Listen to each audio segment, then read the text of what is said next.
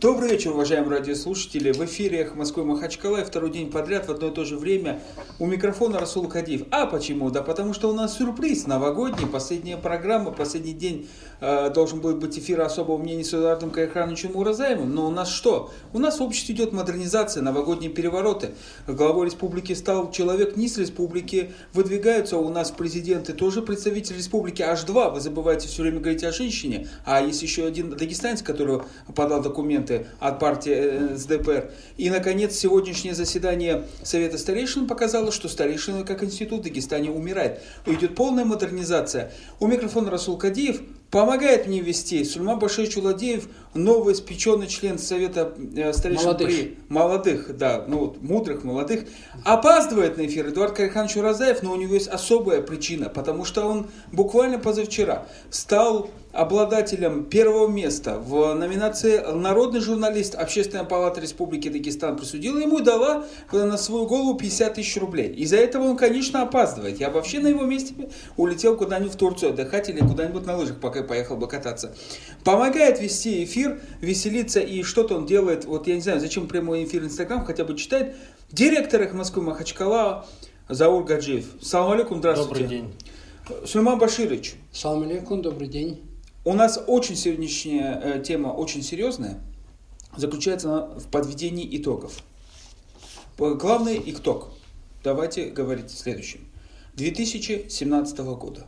Я могу вас поздравить лично и дагестанцев с тем, что у нас поменялось руководство Республики Дагестан? Или не надо поздравлять? Ковер покажет.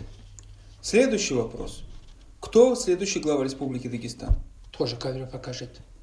Следующий вопрос. С учетом вчерашнего награждения Героя России Табаса, Табасаранца, выходца из Табасаранского района, генерал армии, Героя России, значит ли это, что это ковер Табасаранский? Мурадов.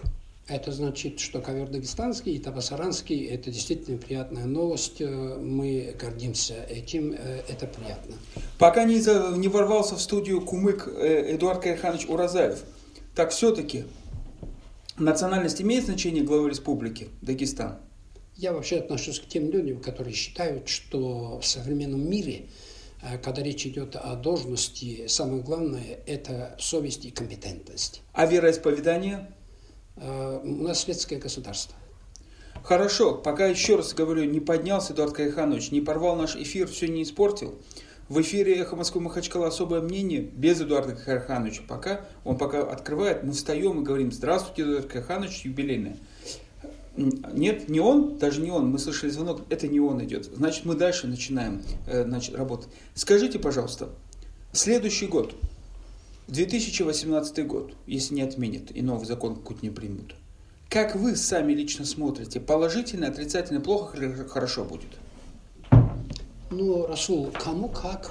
Я думаю, богатым, э, олигархам, миллиардерам, министрам, мэрам плохо не будет э, никогда, э, за единственным исключением, если будет термоядерная война. Надеюсь, ее не будет. Сегодня э, Владимир Абдулалиевич встретился с новым обновленным составом Совета старейшин при главе Республики Дагестан и, начиная свой разговор, анонсировал, действительно подтвердил, что в Республику Дагестан в январе, по-моему, месяце приезжает 38 сотрудников прокуратуры и 40 специалистов. И при этом он указал, что их цель в- разобраться с некоторой законностью первоначального капитала определенных чиновников. Так я понял. А, Ну, приблизительно так, да. А Приезжает действительно группа прокурорских работников и экспертов, около 70 человек, которые будут э, изучать, э, что же происходило в Дагестане в смысле и деятельности должностных лиц, э, коррупции, э, хищения бюджетных средств, э, воровства и всякие другие вещи, которые называются э, преступлениями. Так вы даже после этой новости вы считаете, что определенной части чиновников, богатых людей, будет все равно лучше, если не будет термоядерной войны? Ну, а я опять вынужден повторить э, хасидовскую фразу, что это тоже ковер покажет. К нам в студию ворвался То есть, э, если там они будут сидеть в тюрьме, то есть я имею в виду преступники, э, те, кто воруют казну, те, кто творят беззаконие в Дагестане, те, кто лицемерят, если они будут получать реальный срок, да, конечно, это хорошо. Ско- на сколько процентов вы верите, что это произойдет? Я бы не хотел говорить о процентах, но у меня есть э, не совсем уверенность в том, что так оно и будет, с учетом того, того что мы постоянно читаем средства массовой информации, э, материалы о том, что возбуждено, или у вас, как говорят, возбуждено уголовное дело в отношении кого-то или ведут следственные мероприятия, но потом это все исчезает. В студию ворвался Эдуард Кайханович Уразаев, полновесный хозяин, в принципе, сегодняшнего эфира, но так как мы уже анонсировали и поздравили его, что э, в связи с получением 50 тысяч рублей грамоту можно было тоже продать за первое место. Скажите, пожалуйста, Эдуард Кайханович, какие перспективы ваших 50 тысяч рублей в ближайшем будущем в Дагестане вы видите? Ну, как всегда, пивной путь по пятницам. А, сейчас государственная тайна была оглашена в эфире «Эхо Москвы Махачкала». А, пивной путь это что-то страшное. Э, Эдуард Кайханович, серьезнейший вопрос. Скажите, пожалуйста, почему вы не вошли в совет, ведь чуть не сказал мудрых, старейшин при главе Республики Дагестан? Ну, мне вроде такое почти приглашение было, э, значит, со стороны председателя Совета Старейшин. Вот. Ну, я что-то подумал, что мне еще туда рано вообще-то. Хотя возраст уже вроде бы позволяет. Но... Скажите, пожалуйста, вот сегодня Владимир Абдулович впервые встретился с, с членами, обновленными членами Совета Старейшин, хотя обновление было совсем я, небольшим, насколько да, я понимаю. это даже можно рассматривать чуть ли не как встреча с представителями Института гражданского общества. Потому что Совет Старейшин при главе вроде бы, и он сформирован тоже вроде бы из уважаемых, известных людей. Как вы можете оценить то, что нигде в средствах массовой информации, э, информации Республики Дагестан, в, в интернете нет ни одного упоминания, намека на то, что э, Совет старейшин, уважаемый институт в Республике Дагестан, не задал ни одного острого вопроса, не поднял ни одной острой темы, не говорили ни о зарплатах, ни о проблемах с образования, ни о чем, а говорили только о своих наградах, о дочках, которые влюбились в главу республики. Как вы это расцениваете? Ну, э, я уже вот как-то говорил, что э, вот э, во время, вот даже предположил в разговоре с тобой, что на этой встрече будет не очень удобно говорить о чем-то критическом, и в лучшем случае, если даже наш уважаемый Сулейман Баширович Уладеев там и был, я думаю, если у него удастся что-то сказать, ему придется говорить в виде добрых пожеланий, каких-то новогодних. Потому что иначе просто, кстати, атмосфера не позволяет. Вроде предновогодние дни, все пришли друг другу поздравить, первый раз встречаются, Портить настроение никто не хочет. И самое главное, у нас сейчас значит, развернулась предвыборная борьба. И во время предвыборной борьбы главным итогом можно считать, что запрет наступил на плохие новости. Надо говорить только хорошее.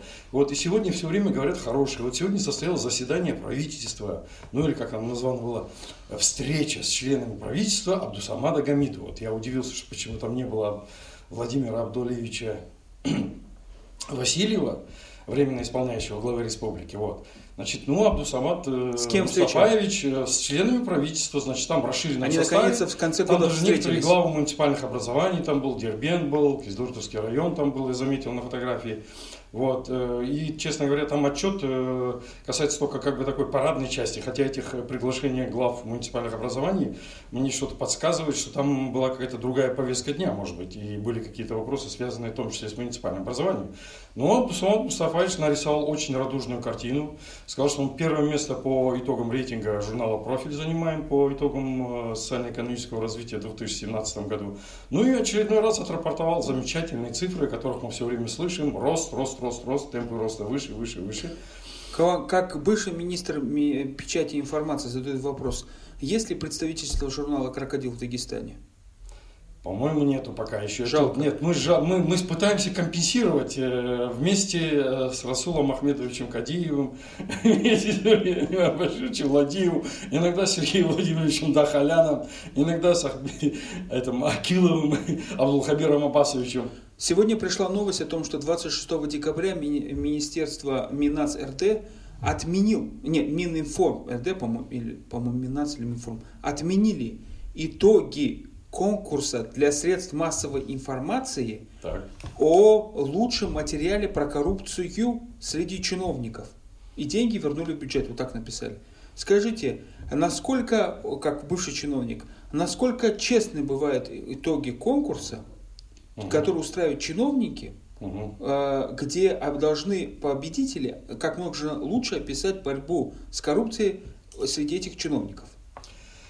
Не, ну, по моему опыту я могу сказать, что бывало так, что отменяли, как бы, эти итоги конкурса и не присуждали вообще никому, значит, я тоже был жертвой даже одного такого конкурса, вот, и там у меня есть подозрение, почему это произошло, допустим, поскольку я Они был делали здесь одним из претендентов.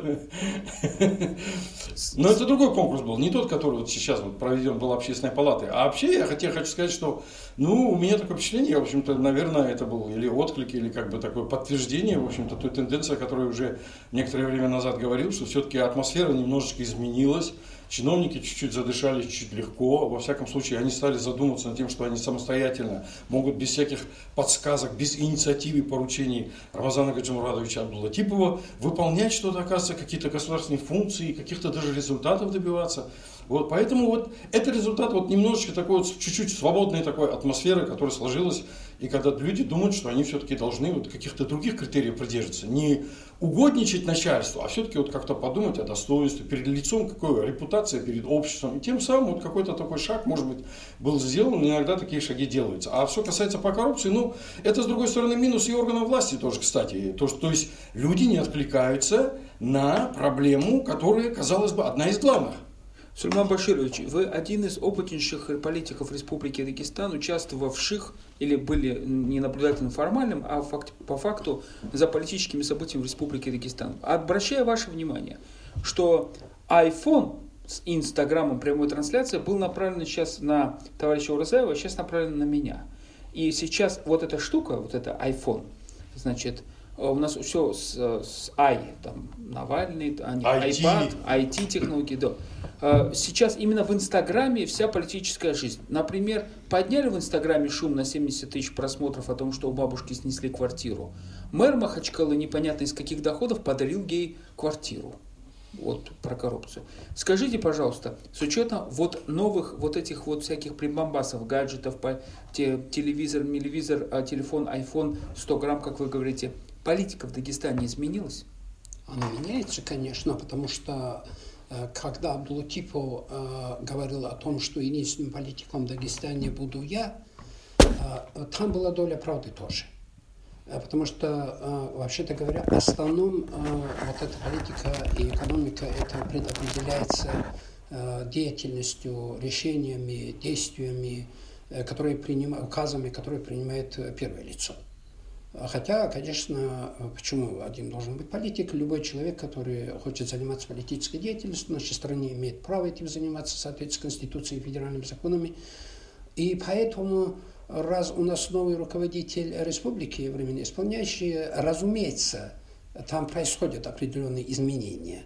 Вот, может быть, за единственным исключением, тогда, когда весь народ ожидал все-таки, что новый человек первое, что должен сделать, это демонтировать эту систему Э, управления республика, которая, э, ну, наверное, лучше его назвать Абдулатиповщиной. Э, вот. Она не, не демонтирована. И поэтому дагестанцы это действительно недовольны, они несколько разочарованы. Ну вот же приезжает 70 прокуроров, может, они исправят эту ситуацию. Скажите, пожалуйста, Сульман Башевич, а вот как вы считаете, есть ли разделение в Дагестане по системам управления в зависимости от территории? Вот мы с вами живем вроде в Махачкале, я не, не бываю так часто в, в горах, тем более в Чердинском районе, к сожалению, часто не бывает в Сунтинском. А вот как вы сами считаете, э, кто хозяин в Махачкале э, вот здесь, в центре, и кто хозяин в горах? Вот раньше, когда был терроризм, говорили, что там хозяева лесные. Там. А сейчас кто хозяин? А кому принадлежит реальная власть, да, ты хочешь да. спросить? А, в муниципальных образованиях, э, я думаю, все-таки прежде всего как бы главе. Как а, бы слово это что такое? А потому что там есть еще и начальник э, райотдела полиции, там Следственный комитет, там ФСБ, там э, прокурор, а там просто крутой мужик, который имеет большие деньги, у которого тухоми 250 человек, из которых половина это борцы. Поэтому они эту власть делят, но из-за этого они не дерутся. До сих пор они просто вот э, сосуществовали, и никаких проблем в этом отношении между ними не было. Они спокойно сколачивали свои состояния, а, э, делили эту власть, в том числе спокойно передавали ее как у нас вообще принято в Дагестане последнее, в течение последних, там, особенно пяти лет, когда вот тут нам внушалось родоплеменное сознание, своим сыновьям, племянникам и так далее. Передавали по наследству, и поэтому вот такая власть. Обратите внимание, только Ханович Сулейман Башевич перечень лиц, которых он считает, что и держит власть, не назвал одну категорию лиц. Это имамы и алимы. Да, я сразу Но эта духовная власть, конечно, она не ограничивается этим. Действительно, я принимаю твое замечание э, в зависимости от того, о каких муниципальных образованиях идет речь, с учетом того, что Дагестан с точки зрения ну, исламизированности в таком позитивном смысле этого слова, э, а не в э, радикальном, он очень фрагментированный, он различный. В одном из районов Дагестана, например, я такие районы знаю, в принципе, слово районного имама или алимну, оно вот имеет больше вес, чем слово самого мэра даже, или там главы этого села. Ну, в других местах это по-другому. И говорит о том, что они занимаются только духовной деятельностью. Я не стал бы, хотя после того, как в прошлом году был создан МПК, да, народ против коррупции, и там, конечно, были задействованы люди из духовного управления, практически они были и инициаторами создания и формирования этой как бы партии. Они принимали участие на каком-то этапе в выборах Народного собрания Республики Дагестан.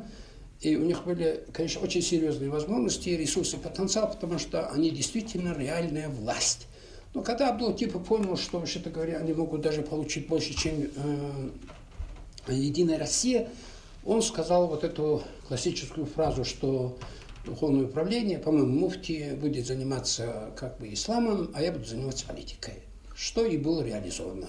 С учетом того, что у них есть реальная власть, как вы оцениваете положительно или отрицательно для самого э, ну, представителя клерикального сообщества исламского и для дагестанцев участие в реальной политике, борьбе за посты депутатов, главы страны, главы республики, вот представителей от этого, э, представителей этого круга власти? В зависимости от того, как на это посмотреть. С точки зрения законов и Конституции, каждый гражданин Российской Федерации – которому уже исполнилось 18 лет, и он не находится в местах лишения свободы по решению суда или в этом сумасшедшем доме, они имеют право выдвигать свою кандидатуру на должности там мэру, пэру, там э, депутату Госдумы, да хоть и президент России тоже. Это их конституционное право. А также имеют они право и выбирать.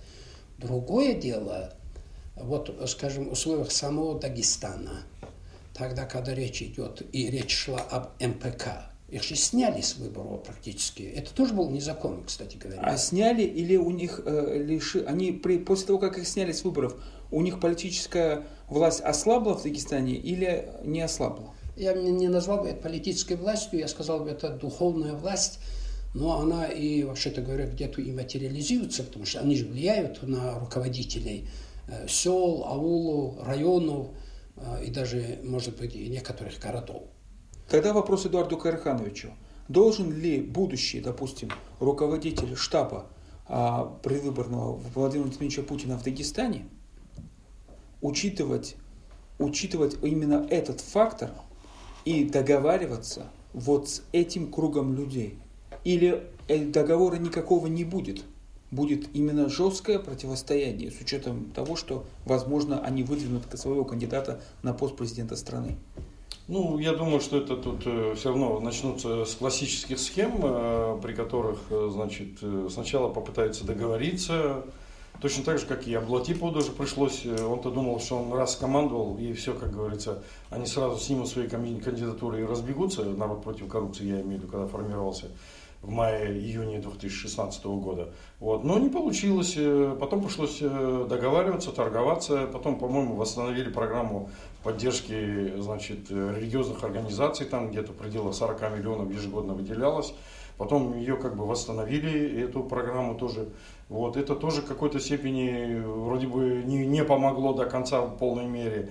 Ну, потом уже там какая-то детективная история, когда уже чуть не у порога избирательной комиссии э, все документы, которые были собраны для того, чтобы регистрацию значит, завершить вот этот процесс сбора подписей и представления личных, как говорится, дел этих кандидатов, вдруг они на пороге, так сказать, избирательной комиссии исчезают, и поэтому такая полудетективная история, тихое возмущение многих активистов, участников. Там были полковники, допустим, бывшие, значит, э, МВД, там несколько, там были довольно известные люди, вот, и они все в недоумении, Некоторые даже мне пообещали выступить публично там, с протестами какими-то, но почему-то потом э, не хватило у них мужества, силы воли что-то об этом заявлять. Вот. Потом я напомню, партия Родина тоже была. Ну, неважно. Ну, факт то, что я хочу сказать, что будет процесс такой многоэтапный, многоступенчатый, так сказать, по мере, так сказать, необходимости, по мере того, что как будут рассчитывать, так сказать, политтехнологии. Сейчас Москвы этим заинтересовались наверняка или это их задумка, еще неизвестно, чья это задумка, собственно говоря, либо, значит, это попытка сыграть э, ей какие-то преференции получить, вот больше влияния получить, или самоутвердиться, больше считалось, или какие-то преференции получить, это местная как бы инициатива, либо, значит, второй вариант, значит, э, для того, чтобы, значит, оживить, э, может быть, выборы в Дагестане, поскольку есть риски того, что низкая будет опять явка, а будет остальное будет все равно это очень низкая явка. Они хотят все-таки показать, что реально дагестанцы активно голосуют э, за действующего президента, поэтому, значит, для оживляжа, значит, попросили их, и они включились в эту, как говорится, политическую деятельность. Я даже, честно говоря, был удивлен, потому что она идет очень противоречиво, очень противоречивые отклики. У многих возмущения, буквально кипят некоторые, можно сказать. Вот, э, некоторые продолжают упорно говорить, что это решение самого муфтия, значит, и надо ему подчиниться. И, в общем, вот, вот вокруг этого, как говорится, такая возникла интрига. Ну, мы говорим действительно вот об этой э, случае с выдвижением Айны Гамнат, потому что остальные все, как говорится, у нас религиозно-политические группы, они все фактически сметены, вот салафитские вот, э, сметены фактически, рассеянные, так скажем, они никакой, так сказать, этого не представляют. Поэтому сейчас получается, что на политическое влияние э, пытается влиять уже вот э, наш, как мы говорим, традиционный ислам, ну, суфийский ислам, тарикатский ислам. Вам тогда вопрос. Допустим, идут, идут на переговоры. Политика вещь циничная, иногда даже говорят грязная. Скажите, пожалуйста, что могут предложить, кроме денег? Возможно ли, что предложат представителям этого сообщества какие-то посты? В правительстве Республики Дагестан или зону влияния? И что, например, можно предложить? Ну, сейчас вот активно обсуждается, что поскольку уже мы два года назад э, начали слышать почему-то, что Айна Гамзатова может быть выдвинута главой республики, или сам Ахмад Хаджи Абдуллаев может быть выдвинут э, главой республики. Значит, э, поэтому эти, э, я думаю, слухи не на пустом месте появились, они, во всяком случае, активно не опровергались, так скажем. И сейчас, опять же, значит, в унисон говорят, что она не выиграет, да, но она не выиграет наверняка, не сможет она стать.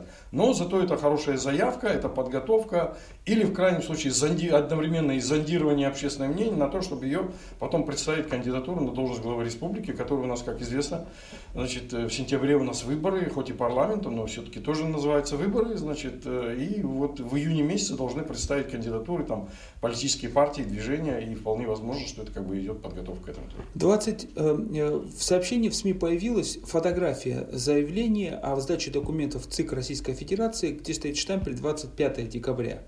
Но после этой даты документы сдала Ксения Собчак и уже стала официально кандидатом э, в президент Российской Федерации. А, почему до сих пор нет никакого сообщения на сайте Центральной избирательной комиссии, подтверждающего факт выдвижения Айны Гамзатовой на пост, ну не выдвижения, а сдачи документов для сбора, там первый этап э, получения права, сбора подписей. Ну, э, я ответ на этот вопрос уже не могу, но подозреваю, что там все-таки э, нужно собрание инициативной группы, решение, протокол. Оно уже есть, Вместе они документы протокол. сдали. Они... Нет, документы они сдали просто о том, что они собираются провести, они уведомили Центральную избирательную комиссию о том, что они будут проводить собрание угу. 30 числа, это завтра. Вот посмотрим, а, они проведут. Все. И только после этого, так сказать, идет. Там же есть временной, так сказать, лак некоторый. Сульман Башевич, как вы считаете, вот э, после того, как, э, допустим, провели собрание, выдвинут, сдадут документы в ЦИК, и ЦИК даст им разрешение собирать подписи э, там я насколько понимаю, да, она, значит, 300 тысяч подписей. 300 тысяч подписей не в одном регионе, а в нескольких регионах. 40. Как, в 40 регионах, значит, Ну, половина. 40, 40, Как вы думаете, какой 43. есть шанс о том, что эти э, подписи будут собраны в, в этих регионах? Вот меньше всего мне хотелось бы сегодня комментировать ситуацию, связанную с заявлением о том, что Айна Гамзатова, супруга Ахмад Хаджи и его советник, э, выдвигается на должность президента Российской Федерации. Если я пошел бы на это, мне нужно было бы, наверное, все-таки не менее двух часов. А, Поэтому тут у нас осталось 20 минут, это слишком мало, чтобы я об этом говорил. Э, Наверное, надо будет подождать. Но ситуация, вы видите, конечно, э, ну, негативная. Субордоражили Дагестан, э, тут вот эти расколы, сплетни, оскорбления, взаимной ненависти, полное отсутствие со стороны самой Гамзатовой э, какого-то заявления о том, какие цели она преследует, э, зачем это делается. Порядка 20 версий. Вчера мы сидели с друзьями, расписывали, начиная от того, что вот она хочет стать президентом России, ну, гипотетически, понятно, с э, возможностью равной нулю абсолютному, и кончая тем, что вот выход на политическое пространство, там э, явка, чтобы была на эти избирательные участки, э, что это делается даже не по тому, что муфти с этим согласен. То есть огромное количество всяких версий. Я в этом ничего положительного не вижу. Мне кажется, надо было бы это мудрее. Э, Кончая тем, что это, естественно, некая спецоперация. Рекламная эхо Москвы Махачкала. Недолго. Три пальца поднял наш оператор эфира. Это значит, что мы вернулись во вторую часть программы «Эх Москвы Махачкала» после рекламной паузы. Сегодня у нас должно было быть итоговое новогоднее зас- заседание особого мнения с Эдуардом Карахановичем Муразаем, во время которого он, как всегда, критиковал Рамазана Гаджмурадовича. Но Рамазан Гаджмурадович мы поздравляем с тем, что он наконец-то избавился от тяжелой работы. В студии у нас Сульман Пашевич Уладиев, э, директор «Эх Москвы Махачкала» Заур Гаджиев и, конечно, полновластный э, хозяин эфира Эдуард Караханович Уразаев. Мы обсуждаем самые простые, я бы сказал, бы, вопросы общества Республики Дагестан и перспективы. Все, 2017 год уходит. Послезавтра, надеюсь, мы доживем, когда пробьют куранты и скажут, все, кутях она. 2018 год наступает. 2018 год Владимир Абдуалевич подтвердил, что приезжает прокурорская проверка, люди, газеты пестрят заявлениями, люди тре- требуют перемен, структура, власть, правительство и тому подобное. А вот вы как сами, каждый из вас, Эдуард Кайханович, Сульман Баширович, оцениваете власть мы хотим, чтобы поменялась, а как должно общество дагестанское меняться? И будет ли оно меняться? Вот такой вопрос. Ну, на мой взгляд, все-таки вот, э, вот уже некоторый все-таки небольшой хоть сдвиг все-таки есть, я считаю, что вот э, во всяком случае то, что каждый день нет массированной пропаганды того, что значит по поручению Рамазана Гаджимурадовича, по поручению Рамазана Булатипова, по инициативе Рам- Рамазана Булатипова, все делается в республике только это, так сказать, и потом, значит, он там кого-то э, показывает, потом его речи, его реплики, его выступления. Ну, я бы, честно говоря, как, вот, как некоторый шок даже был в первый период, когда вот его не стало постоянно на экранах. Это же многократно, в сотни раз они повторяют одно и то же, государственные СМИ. Сотни раз одно и то же. Один садик открыли, там одну школу открыли. Это все сто раз в разных видах, в разных телепередачах. Повторяют или Раз- повторяли? повторяют, а повторение повторений, да. Повторяли а сегодня или на повторяют? государственные СМИ Нет, вас сейчас приглашают, чуть-чуть меньше, да. А сейчас, да, а сейчас, допустим, Стоп, стоп, стоп, что значит чуть-чуть меньше? Тролли перешли в мэрию Махачкалы. Да, ну, наверное, Теперь частично. только один, да? Не, ну это разные команды. разные команды. Нет, команды Ну, разные, но стиль одно. Раньше было хуже, ничего не делать, а сейчас хоть делайте, замолчите. Так, ну сейчас немножечко даже вот эта вот пропаганда, которая вначале я говорил о том, что сейчас вот в рамках уже предвыборной пропаганды за Единую Россию и Народный фронт, значит, она сейчас усиливается еще больше, вот, э, но она уже носит как бы такой на федеральный уровень, и она, я бы сказал, носит все-таки такой менее персонифицированный даже, может быть, характер, и более такой... А общество как должно быть? А Дагестанское общество, общество, как сейчас, я сейчас говорю, в обществе, вообще-то говоря, мне кажется, что недоумение и ожидание. Вот Сулейман Баширович уже сказал о том, что, в общем-то, все тоже в ожиданиях и даже, может быть, даже... Чего ждать? Он даже, он даже более пессимистично оценивает, допустим. Я немножечко оптимистичный. Это тут это, пессимист, оптимист, как говорится, собрался. Да, поэтому давайте вот... э, У нас звонок. ну, Алло. давайте послушаем, давайте. Алло. Алло. Да, салам алейкум. Валикум салам. Наступающим. И вас также взаимно со всеми праздниками. Уразаев. Да, да. С наступающим тебя, товарищ бывший министр информации и руководитель пресс-службы. Это Кубасаев, Курбан. Ну, молодец, узнал наконец. Ну, Ну, не расскажи, как, как ты получил указание, как вести себя, это как ты работал, ты, почему-то об этом ты не хочешь рассказывать. о чем? О том, что как это ты в пресс-службе был, когда ты был министром, как ты работал. Послушай. Как ты себя. Э, Курбан, Курбан, ты государственный служащий, ты должен знать кодекс этики госслужащего, ты должен знать закон госслужащего. Я, как говорится, раз ты госслужащий, значит ты должен быть, э, выполнять свои служебные обязанности, ты на работе. Вот. И никаких ука- указаний, которые, естественно, которые были мне давались по служебной линии, я их и выполнял. Старался как можно, так сказать, э, Но в том числе и незаконные тоже, да? Почему незаконный? Назови мне хоть незаконный, какие я выполнял служебные Забыл, обязанности. что ли, когда то, что ты мне говорил, ты забыл, что ли? А когда антимонопольные органы о, принимают решение и их отменяет суд, вы будете отвечать лично своей должностью за каждое решение, Я которое отменено? Отвечал.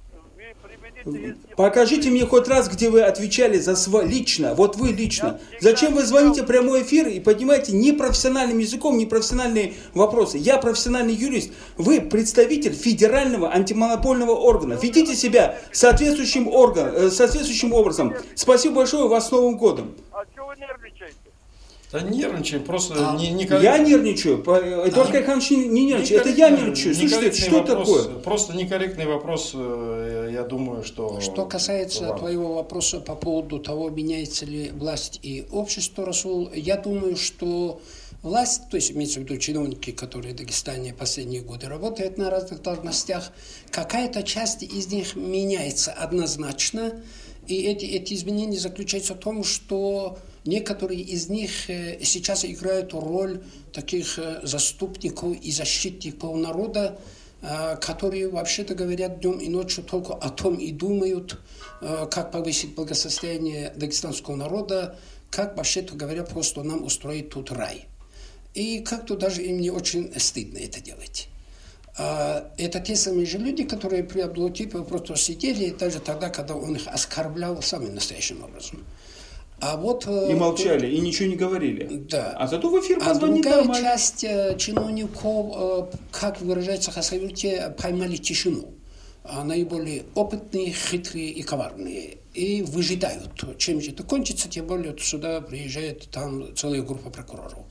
Что касается общества, я должен вынужден констатировать такой печальный факт, который был известен еще древним римлянам, когда они говорили «honoris mutant mores et raro in melioris» – «времена меняют нравы, но редко к лучшему».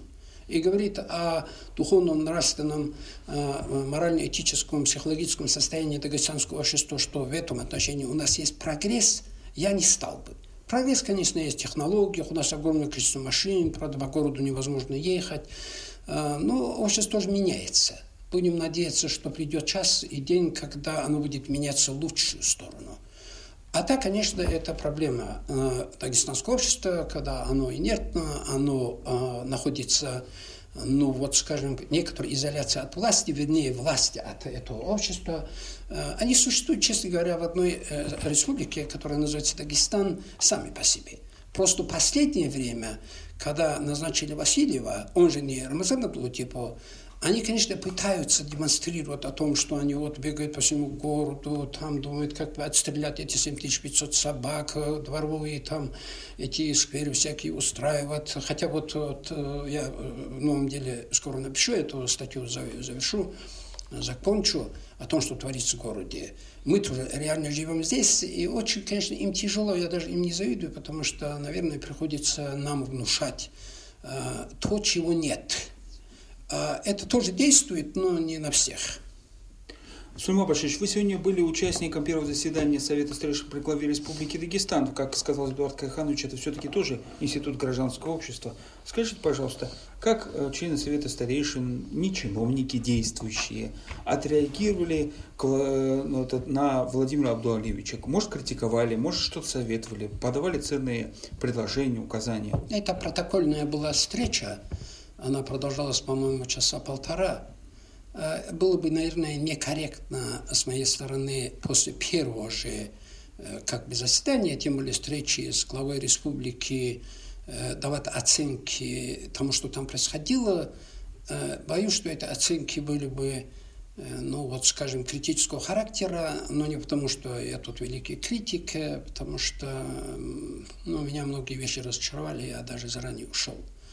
К сожалению, не было четких, конкретных, конструктивных предложений, я думаю, что Васильев этого ожидал, от столь опытных людей, которые называются старейшинами, э, которые действительно имеют огромный опыт и жизни, и э, руководства, и знания экономики.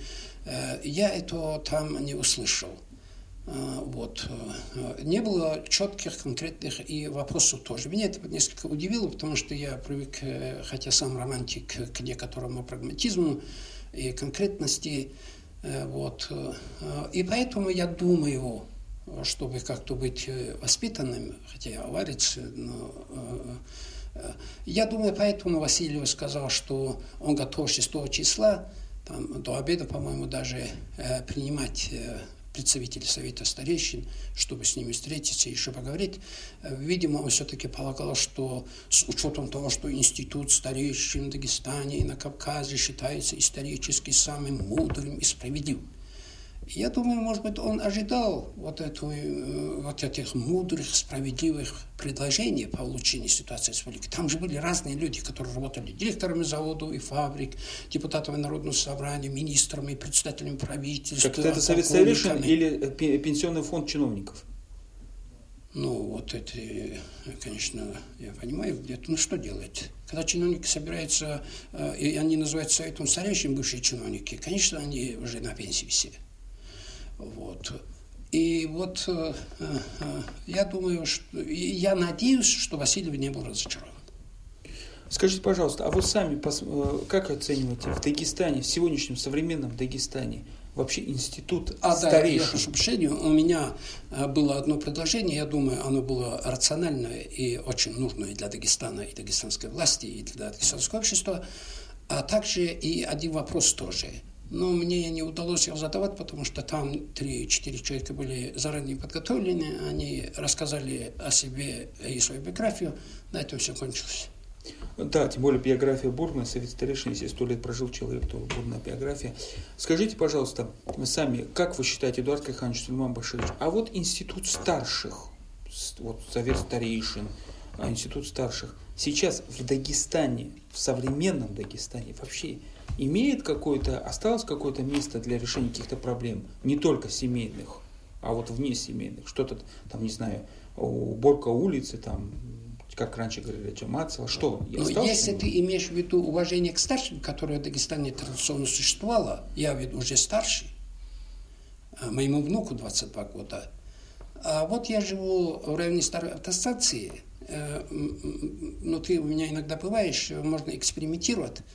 А студенты этого не самого плохого вуза Дагестане, в смысле вот, воспитания, мне никогда дорогу не уступают, а там все настолько э, это э, территории, тротуары, дороги, улицы захватили, что тротуар шириной как раз, скажем, ну вот 50 сантиметров. Кому-то надо дорогу уступать. Я студентам, ну, особенно студенткам, уступаю, потому что они мне не уступают. Что же делать? Вы, э, Сульман Башевич, этот корректно говорите, уступаете или обходите? Вот это разные вещи. Нет, я уступаю. Обходить это надо там кружиться, да и опасно. Проезжая часть, несмотря на 8 знаков, запрещающих остановку и стоянку, полностью забита машинами. Эдуард Кайханович, вы, как политолог, знаете, есть такое понятие ловушка модернизации.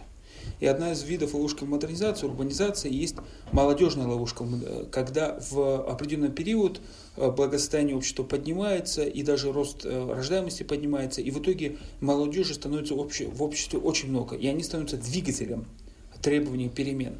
Вы, как э, человек, не вошедший в совет старейшин, то значит недостойный, то есть еще молодой, э, как вы оцениваете роль современной дагестанской молодежи э, в политических процессах? Под, э, но с, с учетом того, что делает сейчас российская молодежь, как за нее борется и оппозиция, и власть. Ну, там тоже противоречивая картина. Буквально вчера, значит, на ток-шоу у Владимира Соловьева, но они всегда наиболее острые части почему-то показывают поздно ночью, после часа ночи, с часу до двух, до полтретьего. Тоже обсуждались э, вопросы о молодежи, значит, э, и вообще о политическом процессе и роли молодежи в ней. И э, как бы приходили к выводу, что, значит, молодежи у нас мало, у нас не может случиться арабская весна, Э, что молодежь более, так сказать, э, конформистски ведет себя, значит, более готова приспосабливаться. Вот. Ну, я бы сказал, что этому, так, как бы они отмечали это как бы э, вообще, но я-то имел в виду, что в целом, как бы материальные условия жизни все-таки в целом они улучшились, намного легче стало жить, и тем более все это тоже для молодежи тоже легче стало жить. Вот э, те героические стройки Целина, допустим, это все Сулейман Баширович тоже хорошо. Нас всех посылали в студотряды, значит, мы помогали там собирать виноград, собирать, значит, э, работать на консервных заводах там и так далее. Вот, проходили такую трудовую школу одновременно в советское время.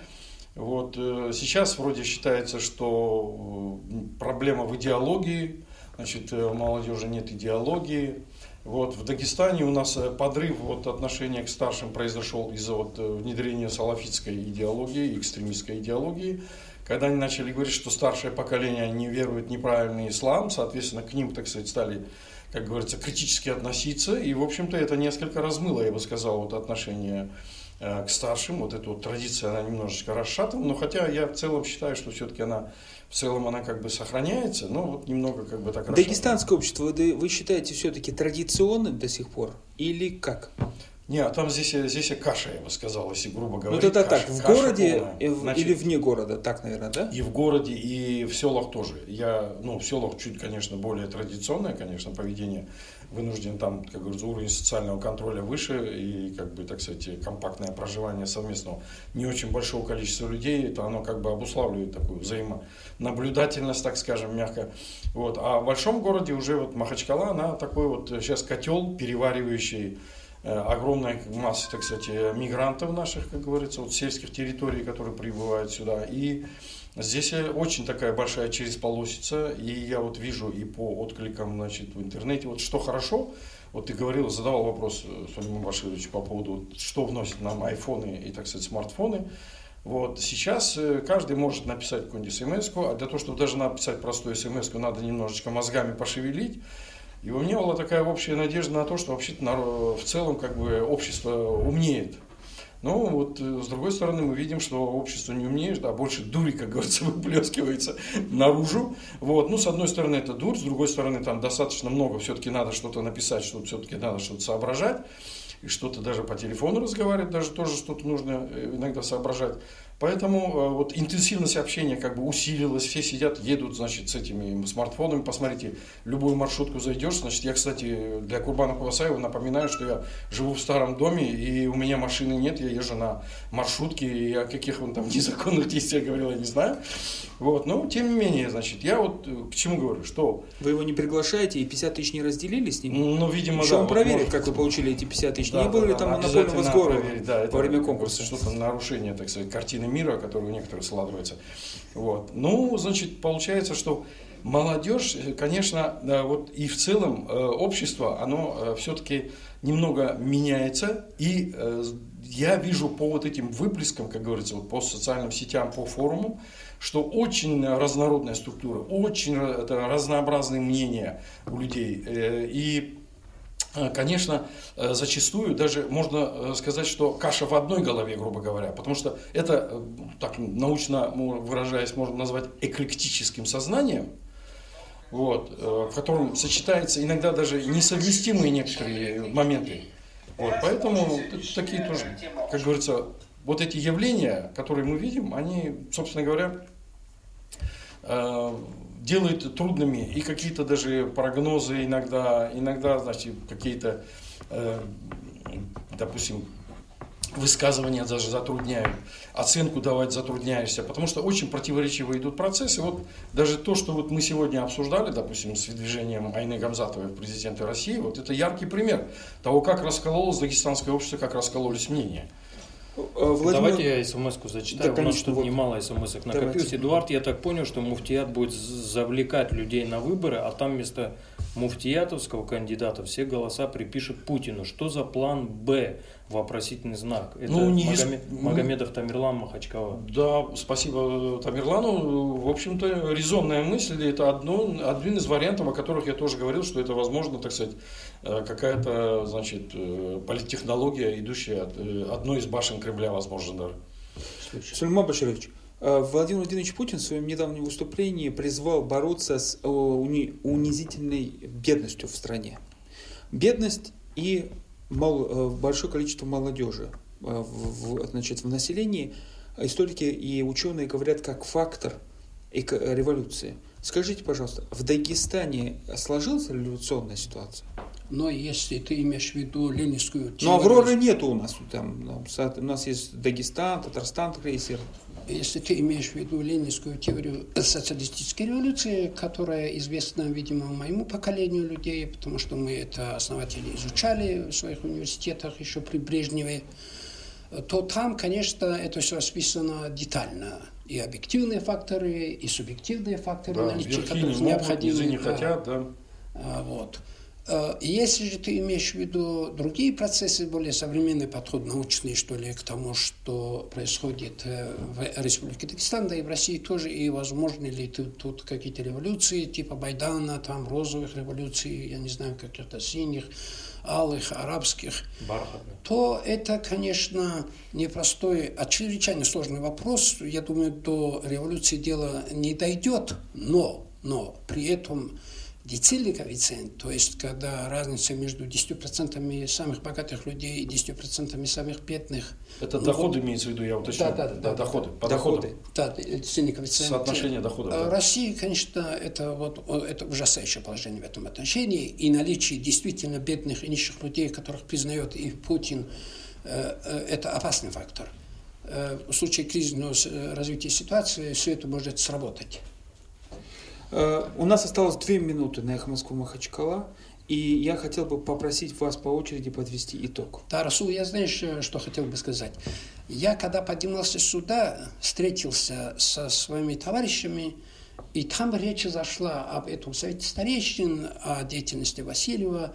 И в том числе они даже мне говорили, что будут звонить эфир и задавать вопросы по поводу института и деятельности полномочных представителей президента России в Северо-Кавказском федеральном округе, ну тогда он назывался Южный федеральный округ.